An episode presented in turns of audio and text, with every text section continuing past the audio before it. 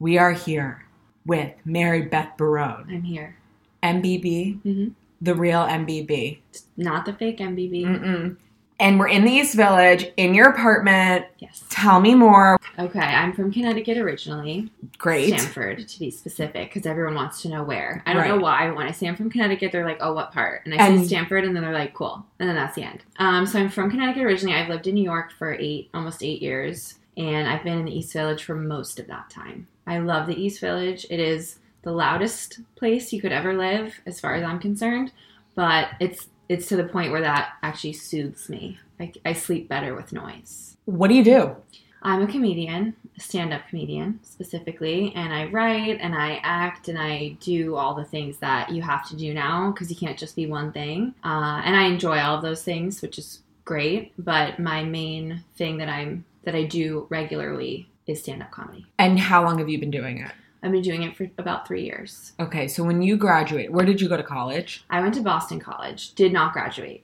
Cool. Edgy, Yeah, I'm edgy. Super edgy. I know that the listeners can't see me, but I, I am super edgy. you I mean, you're You- wearing a Kith You sweatshirt. get that from my light pink Kith shirt. Um, I went to Boston College for two years. I was studying to be an English teacher, and then I just realized that that wasn't really what I wanted to do. And I have jokes about this, but when you actually learn what it takes to be a teacher, it's like a lot of bullshit. And I just realized that that wasn't kind of what I wanted. So I, yeah, it just not for me.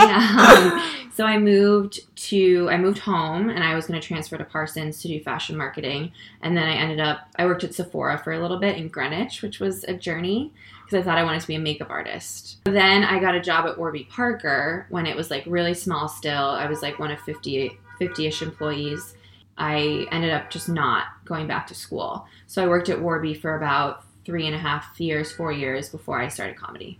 and then you were like, fuck this. I know what I really want to do. I want to be an English makeup artist, Warby glasses wearing comedian. Yeah, all those things. I wanted to mm-hmm. just take all my experience. I thought, what's the perfect thing that I can just wrap this up and, you know, put a bow on it? Comedy. You know, I went through all your YouTube videos and you were talking about like white privilege Mhm. with the comedy. Yeah. So you're just like channeling that. I think it's funny because I feel like to me that that aspect of my comedy it's just it's who I am. So it's just funny because a lot of people like cite that, and I think that's great because it really is like I want to shed light on a lot of things through my comedy and I'm not one of those people that thinks like stand up comedy is going to change the world you know but I I grew up very like sheltered and privileged so I think the only way as a privileged person the only way to kind of like use it for good is to talk about it and shed light on it and like make it funny because it is i mean it is like ridiculous the things that being from i'm sure new canaan and also stamford you just you just have a completely different upbringing Totally. It's interesting because, right, there's so many instances where white privilege, you try to hide it and you Mhm. try to mask it and like don't want people to know about it. But what can you do? That's who you are. Yeah, and I think one thing, especially because I've been thinking about just like the structure of a set, right? So, what they say is that your first joke should address the elephant in the room. And to me, even Mhm. though I could just be, you know, a white person from anywhere, like being from Connecticut was so formative. And a lot of the things that are funny, like thoughts that I have, are real. Like, I truly had never met a Jewish person until high school. So, I have jokes about that. Like, I just, I think I have to talk about it because that's really who I am. And I, I've, I didn't really know about privilege even until I moved to New York and saw. I, that was part of the reason I didn't really like Boston College was Mhm. because it was basically like going to Greenwich Catholic School again, which is where I went from K to eighth grade. And I just was like, I don't want to be in such a homogeneous environment. It Mhm. doesn't seem, it's not going to serve me. And I don't think it's like real life. Living in New York has been like, and especially doing comedy has been very eye opening, I would say, for that type of stuff. So you, I saw you for the first time at this show called Game Night. Game show. Game show. I saw you like what? It was like three weeks ago. Yeah. And you, okay, tell me. I forget what you were. You're the girl, The woman who gets it. the woman who gets it. So for everyone who's never seen it, it's hosted by Matt and Dave, Mhm. Matt Rogers, Dave, Dave Mizzoni. The way that it's set up is it's like it's a game show between two straight men, right? Mhm. And then they have a gay man who's like partners with one of the straight guys, and then they have the woman who gets it. and we're the lifelines. I had never seen it, but I got I had a pretty good sense of I've seen a few of the bits before at different shows, so I was like kind of had a sense of what was required of me as the woman who gets it. They didn't really give us like homework before, besides I had to have like a story ready for one of the segments, Mhm. um, which ended up being so insane, just that men don't listen. Um, There's one segment where they it's the it's called Hear Her. hear her explain, please. I tell a three to five minute story about something that happened to me that week, and then we literally just ask the two straight men questions and see if they can remember anything I said. it's so funny. And they couldn't. they couldn't. They really could not. And it, I was super excited to do that show because I think you know Matt and Dave are so talented, and also it's just such a funny premise to me. Any time I can put a straight guy on the spot, like I'm so there for it. And uh, I knew that it, it just it had a very good like energy, and I felt like the crowd was really into Mhm. it. So those are like the best type of shows to do. Yeah, I was fun. cracking up, and it wasn't even like jokes. It was just like people hanging out on stage. Yeah. It was so fun. Yeah. Where is your head at right now? What do you, are? Is there anything that you can talk about that you're working on? How often are you performing stand up? Go into it. all that stuff. I do stand up probably like four a go on a, in a good week, four or five nights a week. Some weeks are lighter, just depending on like you know where I've been booked. But generally, it, that takes up most of my evenings, which is great, and I uh, I love it so much. And so on the writing end, I'm working on a show which is about it's kind of like an unscripted talk show type format um, about immigration. So it's kind of looking at the political climate through the lens of like a privileged white person. And it's a little bit of a heightened character, but it's also mostly rooted in truth. But I think what what my goal with that would be to just kind of like show people. I, I think that it's easy to get caught up in like the woke culture where Mhm. people think they know everything. Mhm. I know that I don't know everything Mhm. and I want to create a space where I can like ask those questions. So I shot a proof of concept for that this summer and I have a treatment for it and I I really believe in the idea, so it's just a matter of like who's going to help me make it and that's always quite the process. And then right now I'm actually working on a screenplay. So those are kind of my two main things that I'm working on right now in addition to the stand up. Where did comedy come from for you? It's so random. I, as a kid, I always thought I wanted to be like an actor or a pop star. You know, like us. How, I don't know. How are you? Twenty? You're 20 Jake's age. I'm- yeah. Okay, I'm 27. A lot of people are like weird about their age, so I didn't mean to put you on the spot. No, please. Uh, let's tell I the world. We'll tell the world. I am 27. I was born in 1991, Gemini, etc. When I was a kid, that was like that was peak pop star culture, like Christina Aguilera, Britney. I remember the Spice Girls were very formative, and then obviously I was obsessed with the Olsen twins. So I was like, okay, obviously logical. I'm going to be an actor or Mm-hmm. a pop star. Either one really is fine. Then as I grew up, I kind of realized like that's pretty hard to do. You can't just kind of like say Wake it up and do it. day, yeah. yeah, even if you really want it. And I I thought, all right, I'm just gonna like do something practical, and that's kind of where my head was at for most of my life as an adult. And then I was in a pretty serious relationship when I was 24. I lived with my boyfriend. We were kind of like headed towards engagement and all the things that come with that. And then I, I just had nothing of my, like, I had no hobbies. I had nothing that I just did by myself. We worked together at Warby. Then we would go home, watch TV, or do whatever. Like, it was just very, we were always together. And I thought, like, I kind of need something that's just my own. So I signed up for an improv class at UCB. I didn't know if I would like it, but I ended up really enjoying it. And then I kind of continued the improv curriculum. And when I was in 201, I decided to try stand up for the first time. And I didn't tell, I told my brother, and that was it. I didn't tell my boyfriend or anything like that. And I was like, if I bomb, I'll just never do it again. Wait, that's so Maisel. It was very Maisel. Yeah, I was pre Maisel. I don't watch the show, but I mm-hmm. watched the pilot. I was just like, you know what? I'm gonna buy a notebook. I'm gonna write some stuff down, see what happens. It, yeah, I pretty much right away. I was like, oh, this is what I want to do. And within six months, boyfriend and I broke up. I had moved out of our apartment, and um, I quit my job just to kind of like figure out what I was gonna do. I've gotten a job again since then, you know, because living here is expensive. But it What was is your job now? I work at Soul Cycle Corporate. Oh, great. Yeah Okay. which is it's good and i like my team a lot and i get to ride for free so Incredible. So wait, do you do that every yeah, you do that every day from like normal business hours? yeah Oh, incredible. it's a lot it's um it's nine to six so it's it's really like a full-blown Right. full-time job That's so you have two jobs. Yeah, and I think a lot of times I am like I'm being a brat and like there's people that work harder than me and I should stop complaining, but it is truly like exhausting to Mhm. do both. I think that is a very cool story, and I'm really happy and proud of you. And like we just met, Thank you so much. but seriously, I think that all incredible projects start when you're like, I need to go do something for me. Yeah. And, And- that's when I think you just learn a lot about yourself and you can figure out what's important. Like it sounds so cliche, but I was fully ready to just get married and like have a really quiet, simple life.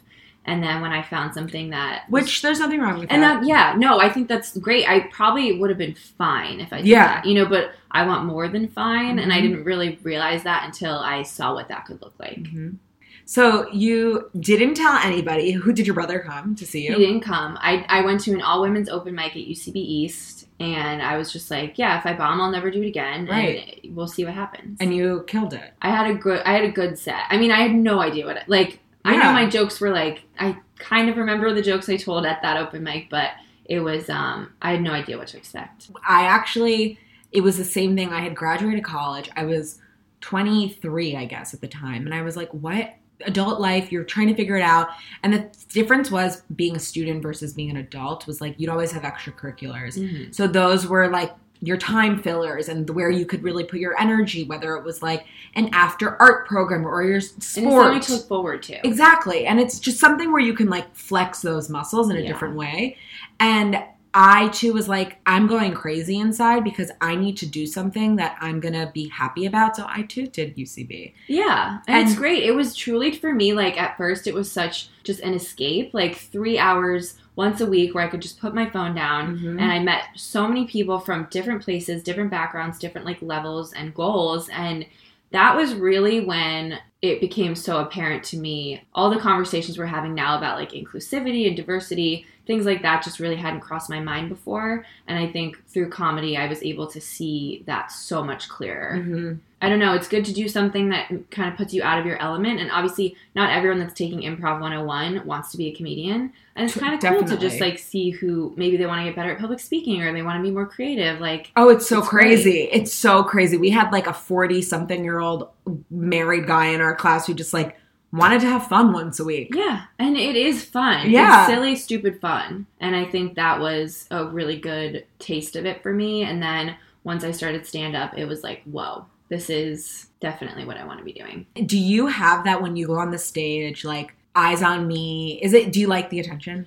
I do. I'm the youngest of six kids. Are you Italian? We are Italian and Irish. Oh, it's the perfect storm. Yeah, it was kids. definitely the perfect storm. So I'm, you know, the youngest. My closest brother in age is three and a half years older. So I think for me, it was always about attention and just like, how do I get my moment? Because there's so many people in my house. Mhm. And I, humor was like very important in my family. A lot of sarcasm, dry humor. Like we watched, you know, a lot of Chris Farley movies. My dad had a lot of stand up records on vinyl Mhm. that we would listen to, Monty Python, things like that. I feel like every comedian is like, yeah, I'm super into like the old school, whatever. But I don't know. That that was where I like found comedy, and I also loved I Love Lucy. Like there were a lot of things like that that as a kid I didn't really realize was forming kind of how I like saw the world. So now that you, when you go up, you get that rush every time, I'm assuming. It's like it's kind of sick. Yeah. Like it's it's twisted. It's the only thing that brings me joy at this point in my life.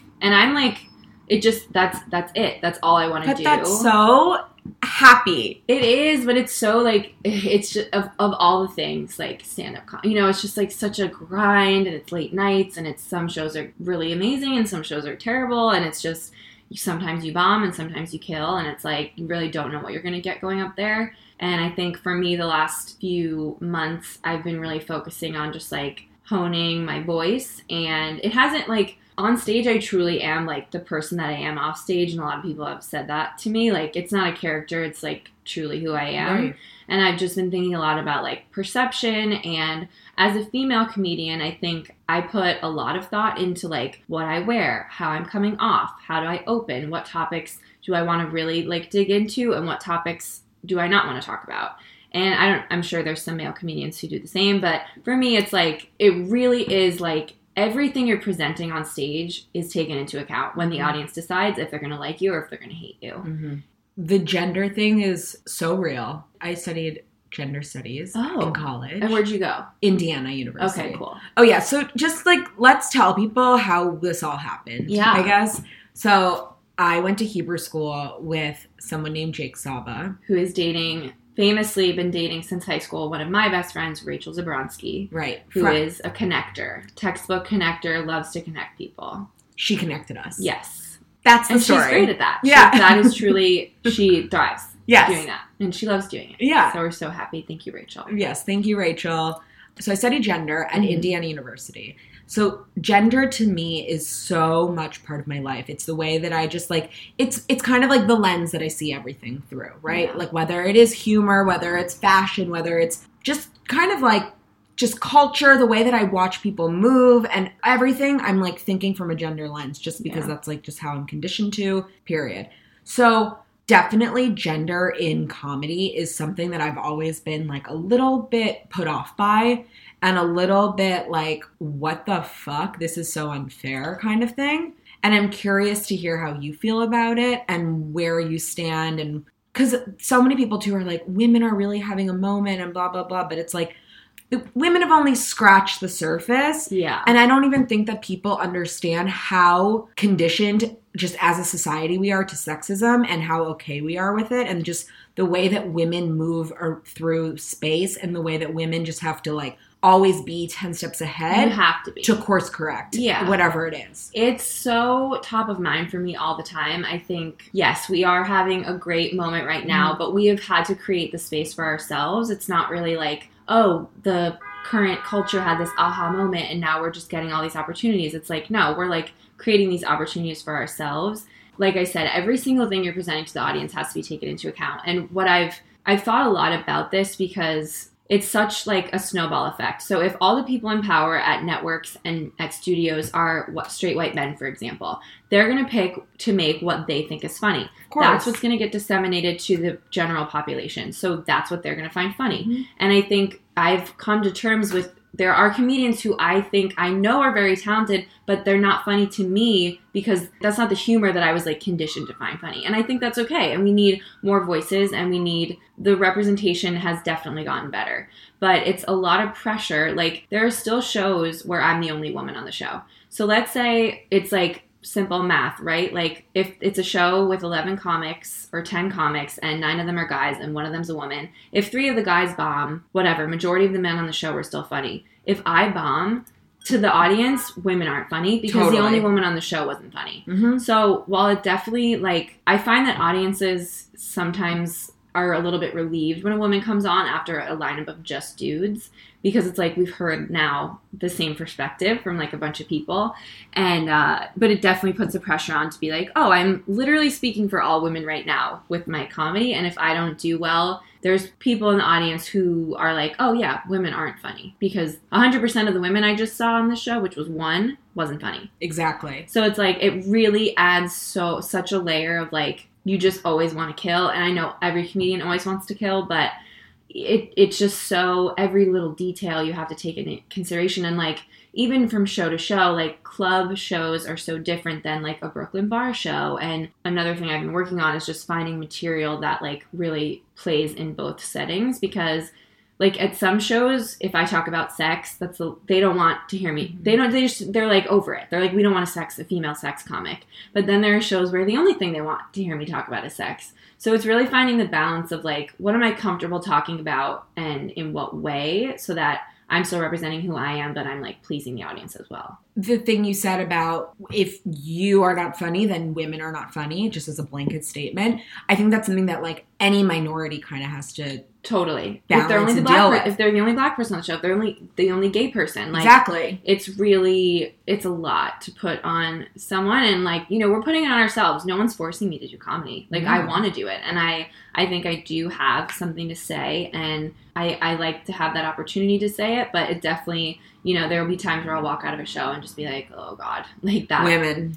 yeah. I'm sure people are walking out thinking like oh there's another girl talking about like fucking dudes. Like but you know i speak from my experience and i think I've gotten more confident in the last like year or so, just being like, yeah, this is who I am. Well, I thank you for being part of that It's charge. so brave. It's so brave. So brave. But I'm like, it's it is true that like nothing's gonna change. And you said it too. Like women have created this moment for themselves. So like, if you didn't do it, if if Tina Fey wasn't doing it, like everyone needs to be doing it in order for it to get a little bit better for A the next person. Uh, absolutely. And I think, you know, even just seeing from like Tina Fey being the head writer and then having a couple show like these shows she made, Amy Poehler, Broad City, Amy Schumer, like those people were so important to see when I was even considering Mhm. dipping my toe in the water. And now it's like we have a lot more opportunity, but I think again it's it's really just come from within and I noticed when I started it's it's really hard as a woman in comedy to be happy sometimes for other women succeeding because it feels like there's really not enough seats at the table for everyone. And that's something I've struggled with a lot because when I first started, Mm. there was nobody that was like, let me help you. Like, I'm going to show you the ropes, bring you under my wing. Or there was no like level of camaraderie where I would see men who could like easily form relationships because they didn't feel like they were competing with each other. Whereas women always feel that way, or at least in my experience. So, something that I've really tried to do now that I, and it's not like I'm like super successful or anything, but I do try to like help people. I think that's something that if I help someone, then maybe they'll be more inclined to do it. And, you know, it's not this like crazy noble thing that I'm doing, but I think just No, it being- is. It's being, a like, trickle good- effect. Yeah, like Yeah. being a good person, being like open and approachable. I'm just gonna be that person because I can't, and I think that surprises people sometimes because I think people do make a lot of assumptions about me just from my like how I look and how I dress and mm. how I carry myself. So I think people are really surprised when I'm like actually nice, right. which is God, it's a great moment. It's a great Yeah. moment to see the look on their face when they're like, "Oh, she's not a huge bitch." Like that's insane. But I love that subverting expectation. the thing that you said too about men being behind the scenes, they're the network execs, they're the ones behind the cameras, they're all that. I wrote my thesis on the underrepresentation of women in comedy, and Oh wow, Mhm. that's crazy. yeah, and one, and you know what? It, you know what? It is crazy because I graduated in 2000 and it's five years later, and it's like the hottest subject now, and I'm like, mm, okay, You should revisit that and like pitch it to like New York Mag or something. oh, Like, I'm sure I really could. should. Hey, New York Mag, New York Mag, if you're listening, the Daily, The da- listen, we are here. Yeah. There is a thesis. It's written. Let It's- us know. Yeah. My point is that I had to read these books, Joan Rivers' books, Mhm. and she talked a lot about how she was a talk show host, but it was impossible because there weren't any female talk show late night hosts. And now there's like one. yeah, that there's one, and she's so good. Yeah. But Joan Rivers, her show got canceled because it was the same stuff that you're talking about. It was the men who were watching the late night TV who were saying, you know what, she's not funny. But We're they're and they're cancel not the target demo. No. I think that's something too that I have the awareness. I know my comedy is not for everyone. It's a little bit dark. It's very like social commentary. Mhm. Sometimes people might be uncomfortable. I talk about death. I talk about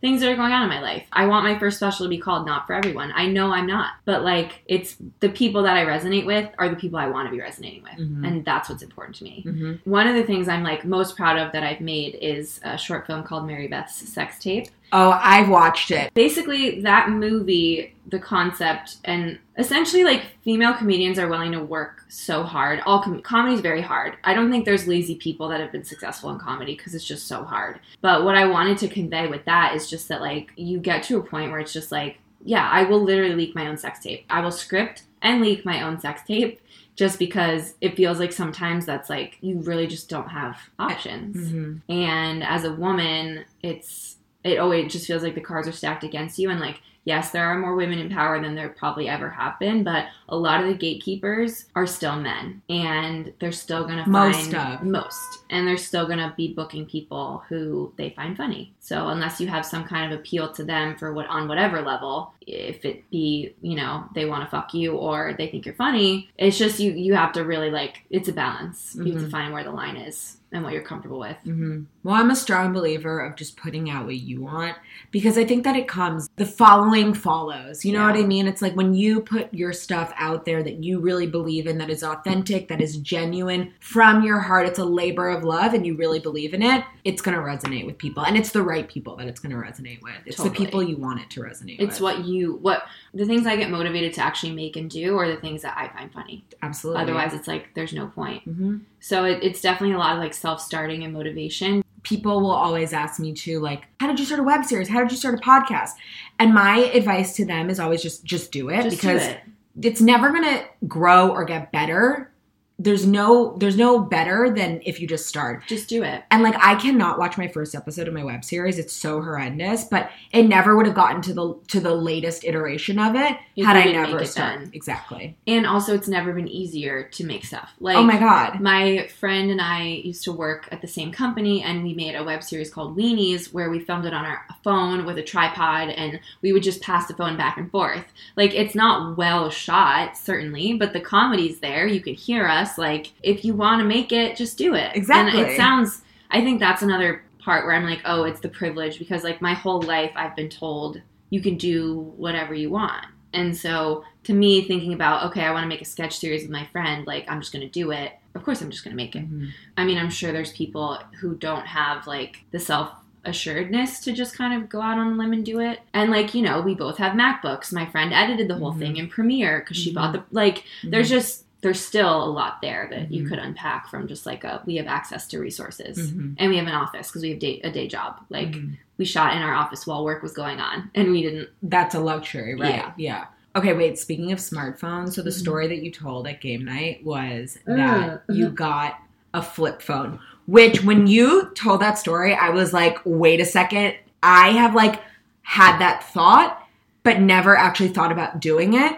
And you really inspired me. Wow. I don't have one. But yeah, But I'm sure you I'm like, oh wow, this girl really did it. I maybe should look into it. Can you please tell us about that and I will. where you're at now with that? Yes. So I have obviously I check my phone compulsively. It's Mhm. like a habit I know is bad. I actually I think texting is fine. Like I like communicating with people. I like FaceTime, I like texting, I like talking on the phone. That's great. That's all healthy and good. I think it gets to an unhealthy point when basically at my day job because I I want to be doing creative things like when I get frustrated or bored at my day job I'm like checking my phone constantly Mhm. and it's not just at work it happens on the weekends too but I got to a point where I was like checking it so often and I would end up just scrolling through things I didn't care about didn't want to see then I would see something that just like would like set me off and then I would put my phone down but then 15 minutes later I would pick it back up check it check it check it oh I've seen everything I'm gonna it's just so it's just it's not It is so toxic It's a time too. suck. It's toxic. It will affect you emotionally.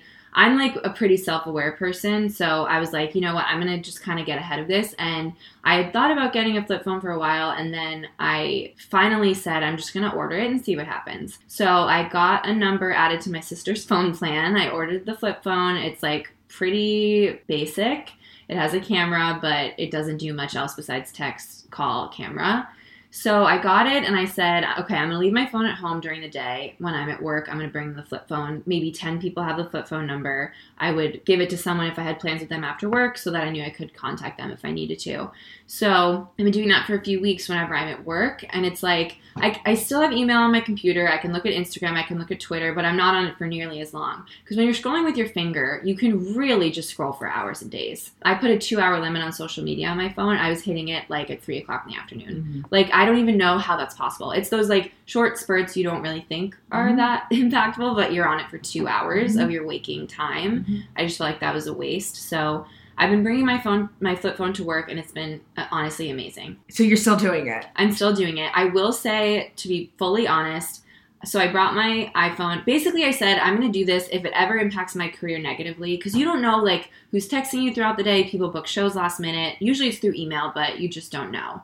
On Thursday of this week, I had my phone. I did bring my phone to work, my iPhone, but I kept it off. My roommate emailed me and said, "Check your text. I just sent you something important." It ended up. It was like a funny thing. It wasn't actually super. It was important, but it wasn't like you know life changing. So I had a DM from someone who wanted to book me on a show that night. And I was like, "Oh shit, I wouldn't have seen this if I if I hadn't turned my phone on. I would have totally missed the opportunity." So now I'm kind of at like an impasse where I just don't know what to do. Damn, that sucks Yeah. because it's so true. Like we're I'm I'm fully I'm addicted. I'm Dolly Meckler and I'm an addict. Right. Like fully addicted to my phone. It, but it's it's a tool. Here's the thing I think about all the time. People like our parents and their parents, they were able to talk to one person at a time. They were able to have a conversation with one person at a time. I am talking to anywhere between Mm-hmm. 30 and 1200 people at any given time. Uh huh. So it's like, I just don't think people need that much access to me, nor do they want it, or probably they're not asking for it. So it's like, I just want to limit that for my own mental health and emotional health. But when it starts to impact my career negatively, like, if I had missed that show, I would have been so upset. Right. I would have been really upset. Of course, that's an So- opportunity. And I just don't, so I don't know. And Instagram doesn't have DMs on the computer. So I when I know. check that, you don't know that you have a DM waiting for you. So it's really to the point where I need to just figure out like what the balance is because, you know, my, I talked to my brother about it and he was like, what if you just check your phone a few times during the day? But you can't just check it a few times. Mm. You can't just turn it on, s- answer a few texts, and then turn it off because now you're in a conversation. If I get a text and I don't answer it, that's not a conversation yet. But once you start responding and then you pick it up to see if you got- got a text back, and then you open Instagram and then you open Twitter, and like, I'm just, I can't. I can't live like that right now. You know what? I think we just I think we just figured out. I think Instagram needs to just create. Remember how Facebook had messages? Messenger, yeah. What we need that. I know. I've actually been thinking about that a lot because, but I, I don't know if they'll do it. I don't know because they want to drive traffic to the mobile app. to and to the addicts. yeah, It's all about the addiction. it is, and so Damn, it's, but, it- could, but that would be so great just to have that. then I because- wouldn't need my phone because I have Messenger. right. I and you, I don't actually have my personal Facebook profile anymore. I got rid of that a while ago because I hate it. Yeah. Um, but you can still have Messenger without a profile. Oh. So I have Messenger. I still have email. I have you know Twitter. If someone DMs me, I can see that on the computer. So I, I really have access to like most channels on my computer. Mhm. But um, that's the one, and of course that's the one where like you could get a, a good opportunity. So Right. it's really just figuring out. But I, I personally love the freedom of just having the flip phone. so like sometimes nice. I'll open it and check it, and of course no one's texted me That's so nice. Why would you? And it takes me 20 minutes to respond because you have to type it out one letter at a T time. T9? Are you T nining? I just do the tap because like T9 actually is very hard for me. it's like I, I haven't gotten used to it again yet. I mean. This is like a. I'm. I'm decided I have to make some decisions coming Okay. up. I just like love that you got a flip phone. I just think it's to the point where like you can take control of your own habits and. That's a habit I don't like about myself, and so I'm going to try to change it. Love it, self aware. I actually just listened to this podcast where this girl was talking about how she goes to Burning Man Oh, and she's like, I know, okay. moment That's of silence. Mhm. Okay, so she goes to Burning Man and she's like, the reason I really love it is because I don't have my phone for a week. And I go, yeah, like I roll. But that no, it's not. It's like I'm eye rolling at the concept that you literally need to be in a desert with no satellites to just not use your phone. Yeah, but she was like, there's one week a year where everyone knows it's where I am. I tell all my business contacts, all my family knows I'm there. I'm just, I'm not reachable. And that's the end of the story. And she's like, it is so freeing. And then she was like, when I got back and just turned my phone on, like, she's like, I felt like my, my shoulders cramped, like Yeah. immediately, just Yeah. turning it back on. Oh, on. you carry the stress in so many different ways, and I think be, having people having access to you all the time, obviously, Yeah. it's great if it's leading to opportunities. But most of the time, maybe one percent of the time, it's leading to opportunities, and the rest is like you're Mhm. just feeding this addiction that's not serving you at all. And so, I think if we could have more times, like instead of a week a year where you just condense it all, it could be spread out. Mhm. Like you could just be like, yeah, I'm actually during the day, Monday through Friday, I'm reachable at this number if it's an emergency or email me. Like there's still so many ways to contact me when I'm not on my phone, but honestly, I think we are reaching a point where people are just like, yeah, I'm over this. I'm done. right? You don't need We've re- just we've like we reached the limit. Yeah.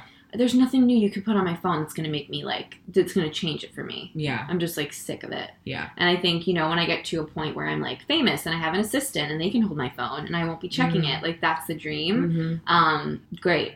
Yeah. But in the meantime, I need to be able to like check myself. hmm And I think that's just what I'm trying to do right now. Okay, I have two final questions for you. One is what is your dream job? Job, dream, life, like what is the vision? I am very open about my big dreams and goals. I think when people ask me like whose career do you want, I look at Amy Schumer, who was like a huge reason why I got into comedy, and I look at the Broad City Girls, and I think it's not just that they have so much success, but they're able to, they're in control of their own success. And I want to be on TV. I want to be in movies. I want to, I want to bring like what I think is funny to people who would also think it's funny on like a big scale. So like for example, the show that I want to do about immigration and highlighting immigrants, like I could probably make that as a web series myself. But I want people to see it. So I could get a few hundred views, maybe a few thousand, whatever, but it's like if I had a partner that had more reach, that's the goal is mm-hmm. to just get people to see it. So some art you make cuz you want to make it, other art you make cuz you want people to see it,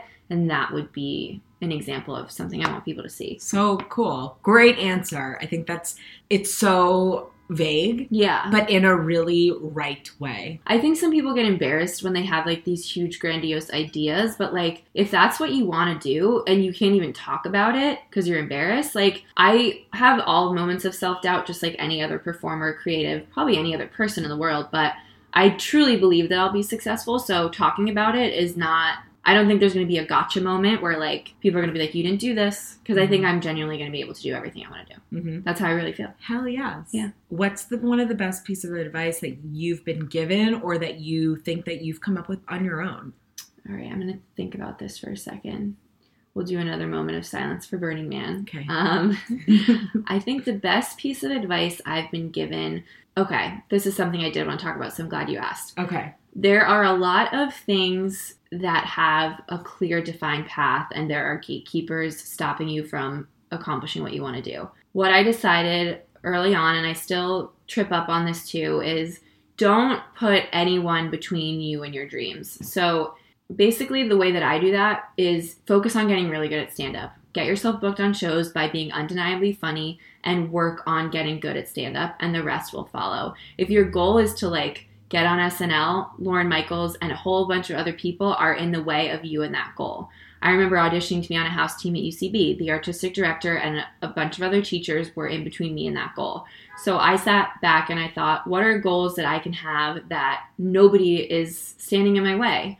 And those are the ones that if you really put time and effort into, like that's what's going to reap the rewards. So I don't. I mean, it's not revolutionary, but it's like no, that's a good don't answer. Be, don't be such like a. I guess just don't don't hitch your wagon to something that there's people in your way because it's just going to be impossible to to please them. Some people are able to, like they get put on house teams, people get cast on SNL. Those are just two examples, but like for me, just getting really good stand up is what I can control. I love that. Well, okay, so where can people see more? I want you to do like a, a, a shameless plug. Plug, always shameless. Uh, I'm on Instagram at Mary Beth Barone. I'm on Twitter at Mary Beth Barone. I have a monthly show at the Public Hotel, which you should come to on February 22nd. Oh, it's, it's at the Public Hotel? I didn't even know that they did that. Yeah, it's super fun and like cool and then it turns into a club after which is fun fun um, and then i'm doing a show at union hall on march 18th it's called Drag His Ass, and it's a fuckboy uh, treatment program. So basically, I'm inviting other female comedians to do storytelling and get. I have a, a gay guy on it as well, um, just to talk about like about fuckboys and um, how we can be better. Do you name the fuckboys? I haven't decided. I might. I might actually really drag people in this show. I, I really don't know yet. It depends how like vindictive I'm feeling in the moment. Right, but, right. Okay, game time decision. Yeah. Oh my god, I love that. Okay, so great. Thank you Thank so you. much. This was so fun. And everyone go follow and go watch. Follow, like, subscribe, all, all of it. things.